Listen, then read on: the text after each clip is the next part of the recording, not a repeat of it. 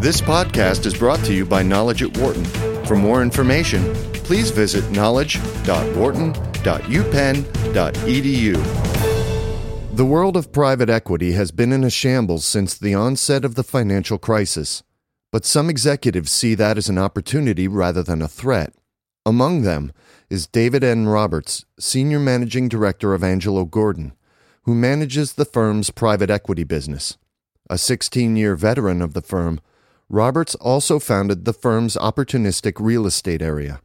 During a visit to campus recently, Roberts pointed out that while the government's stimulus programs have not yet had a widespread impact, some opportunities are starting to open up that could ease the credit crunch. Uh, David, thank you so much for uh, joining Knowledge at Wharton podcast today.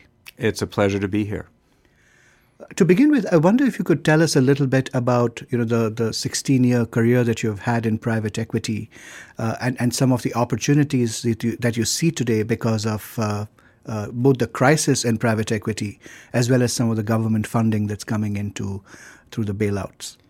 Well, private equity, like m- most alternative investment strategies, is cyclical, and it is perhaps too simple to say, but I think also there's a lot of accuracy that it is a good time to buy when valuations and multiples are low and there's not a lot of debt that's available. And in hindsight, it wasn't a very good time to buy when the opposite was the case, when everybody was, uh, when lenders were throwing debt at everybody and multiples were high.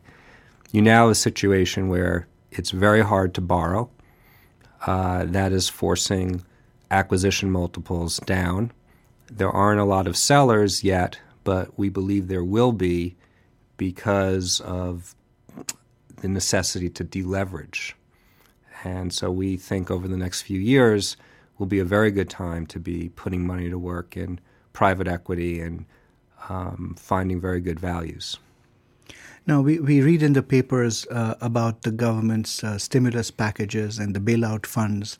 Uh, are you starting to see any effect at all of uh, the government's efforts to uh, prop up the market? I think that the government, I, I don't think there's been any real effect yet from the stimulus that you can point to.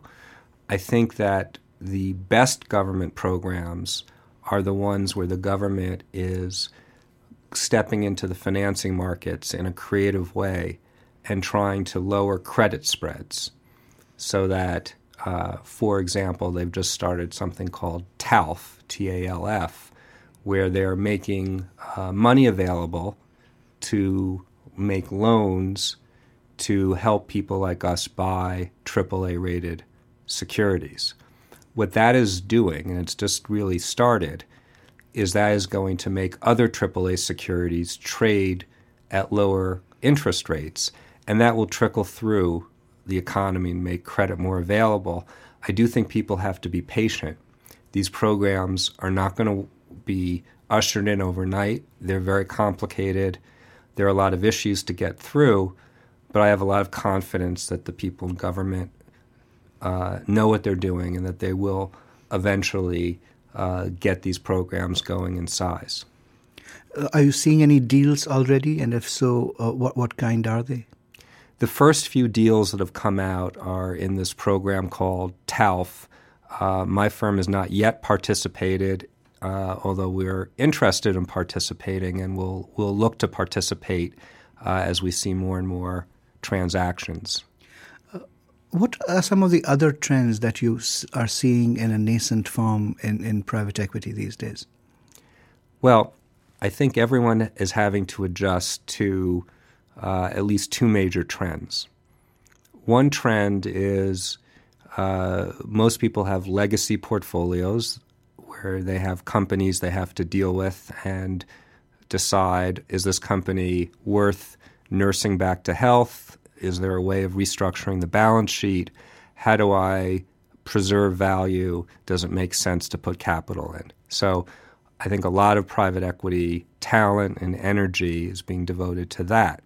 I think the second trend is that the traditional leverage buyout is off the table for now and for the foreseeable future. So when we're looking at transactions, by and large, we're looking at transactions that have no leverage, where you're buying all equity, and therefore you have to come up with prices and returns that make sense in that context. And we're finding some situations, but they're few and far between. You referred definitely to, to TALF, which is one of the sources of funds for people. Uh, how are the deals these days being funded uh, in this uh, tight credit situation? Well, there's not, apart from the government, there's not a lot of leverage being offered at prices that are reasonable, and that's part of the, the issue. If you're considering making a new loan or making a new investment, you have to compare that to loans that are already outstanding in the secondary market and where you can buy them. And you can buy um, fairly high quality loans by any sort of historical measure to yield in the 12 to 15 percent range. Uh, if you know what you're doing and you have the research capability. So, for anyone thinking about making a new loan, it makes sense to try to compare that to what you can buy in the secondary market. And therefore, a lot of what the government is trying to do is to get those spreads to compress, to be lower, which in turn will uh, incentivize banks and other financial institutions to make loans that are new. But until the existing spreads go lower, it's very hard to justify new credit. Now, looking a few years out, uh, considering the trauma that private equity and, and basically the financial industry overall is going through, uh, how do you expect uh, private equity to be transformed in the future? Well, I think a lot of institutions will be disappointed with the returns that will have been earned in the monies that were raised in 2006 and, or put to work, I should say, in 2006, 2007. So I think that the private equity business will shrink in terms of the number of firms and, and probably the amount of money that's, that's at work. Um, but I, I think it is still an asset class that can provide good returns, and, and you'll still see sophisticated investors and institutions want to participate in it. Um, I think what you will probably see, though, after the cycle is people recognizing the cyclical nature of it, uh, like many other asset classes, where uh, you want to be careful as to when you invest in it. I, I, think that the idea that you should always be investing the same amount in private equity every vintage year, as it's called, uh, may may be challenged. Now, coming from sort of the, uh, the, the global look at private equity as a whole to uh, to your firm, uh, you you've been in the leadership uh, uh, role at Angelo Gordon for for a while. how did your firm get impacted by the transformation of the market, and what strategies did you adopt to to deal with this change? We um, we've always been a firm that you know is strive to, I would say, in a baseball analogy, although I'm a Mets fan, I don't like using that in Philadelphia. We've always been a firm that strives to hit singles and doubles. Uh, we have traditionally not used a lot of leverage.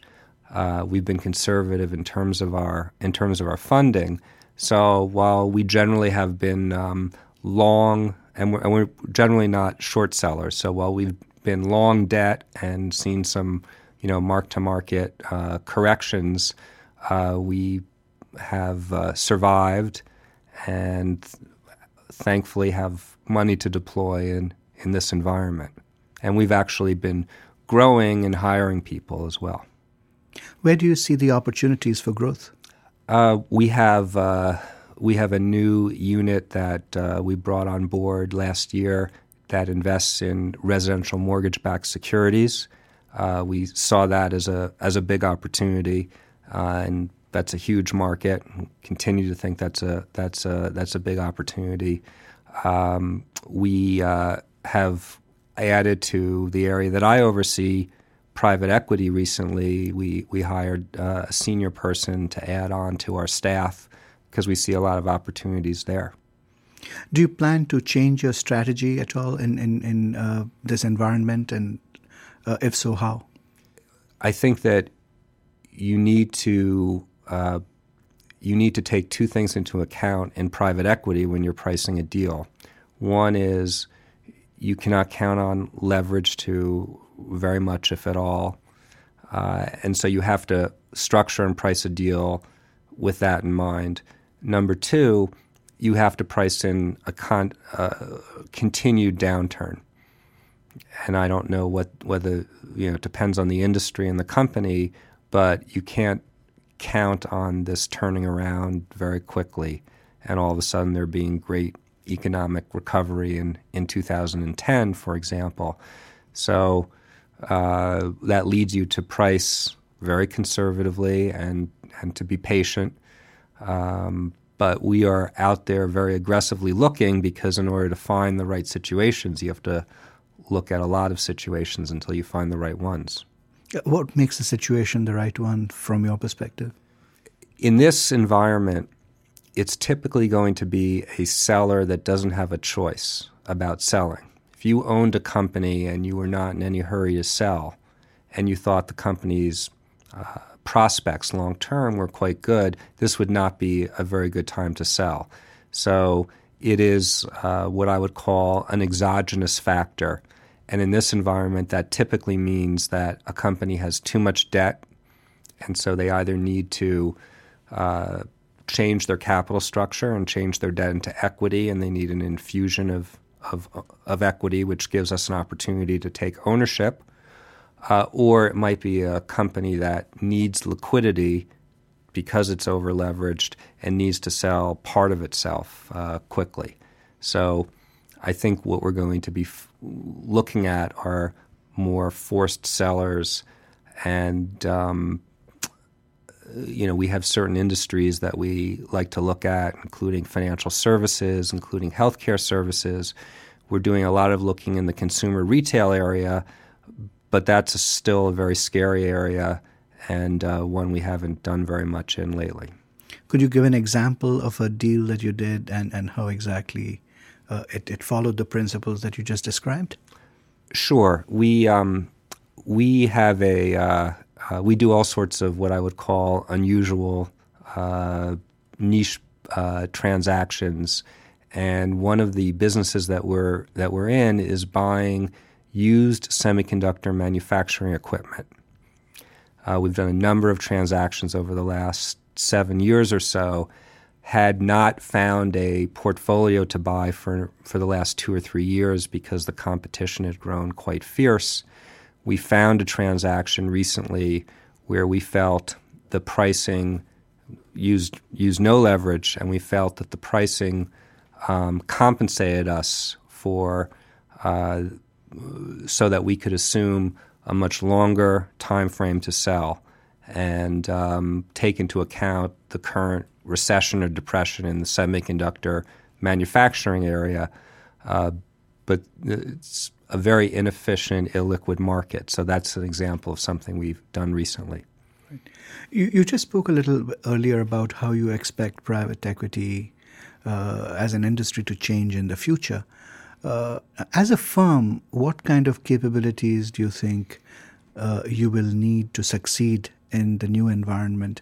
And also, as an individual, what are you doing to build those kinds of capabilities? Well, you know, private equity, um, there's still a lot of private equity capital that's out there. So you're always competing with another firm and I think that you have to present yourselves to uh, somebody, whether it's a management team or, or a seller, as being uh, an attractive party, uh, an attractive counterparty. The way Angelo Gordon is built, we're a multi strategy investment firm. So, under the same house, the same roof, we do a lot, do a number of things, including real estate, distressed debt, uh, commercial mortgage backed securities, residential mortgage backed securities, triple net lease, and, and so forth, and of course, private equity. So we look for ways in which the other parts of the firm can help us get a bit smarter or maybe add value to a, uh, to a company through our, our knowledge or through our, through our network. And um, you know, I would say the most important thing I've done recently is I made an opportunistic addition to my team a very senior uh, uh, person from Goldman Sachs who was looking to move from the investment banking side to the uh, private equity buy side. There's a lot of very talented people out there, and just like there's a time where you can be opportunistic to make good investments, one of the most important things that you do at, at any business is to, particularly in a service business like we have, is to find the right people. And I, so I think that this is not this is a time not only to make great investments in companies, but also great investments in people. That, that's that's really a, a great point. Uh, looking back on your uh, career, what would you say is the, the, the, single biggest leadership challenge you have faced? And, and how did you overcome it, and what did you learn from it? I think that um, I think that a big uh, you know a big challenge for me was when I transitioned. I, I started the the real estate group at at Angelo Gordon uh, in the early '90s, and I was a financial real estate person. I could analyze a property in terms of the financial characteristics, and there was a lot for sale, and it was relatively easy to buy things at very big discounts and make a lot of money. I realized uh, three or four years into it that this was going to this could be a terrific business for our firm, but that really to grow and to be there to be able to compete effectively, uh, I thought we needed somebody who had more re- what I'll call real real estate experience than I had had, not just from the financial side. So I made the decision that I should go and effectively find someone who is better than I was and replace myself and go off and start a private equity effort, which which I did. Um, but it was uh, I think it's it's always good to ask yourself, am I the best person at doing what I'm doing? Can I find somebody who's who's better than I am? And uh, it's difficult and humbling to say to yourself, yes, there is somebody who can do the job better, and I should go out and find that find that person. And I think I, I go back to that a lot when I'm thinking about uh, different tasks and who should do what. And am, am, I the right person to do this, or is there somebody better? Uh, and I think that may be a more important overall general skill than any specific skill that, that one can have. Again, that's a very fascinating answer. Thank you for that. Uh, one last question uh, How do you define success? I, um, well, first and foremost, I couldn't define myself as being successful uh, without the context of family. So, my uh, wife of 23 and a half years, uh, who's my best friend and the love of my life, and three children who make me laugh more than anyone else. So I start with that as a as a premise, and then um, I think uh, ha, you know success has a number of parts to it. I look forward to what I do every day. I feel rewarded both materially and, and intellectually, and I think to me both are uh, both are important. Um, and I think just kind of looking forward to the future is a very key part of uh, of success. And I, I do look forward to the future. Great. Uh, David, thank you so much for speaking with us today. It was my pleasure. Thank you very much for having me. For more business news and analysis from Knowledge at Wharton, please visit knowledge.wharton.upenn.edu.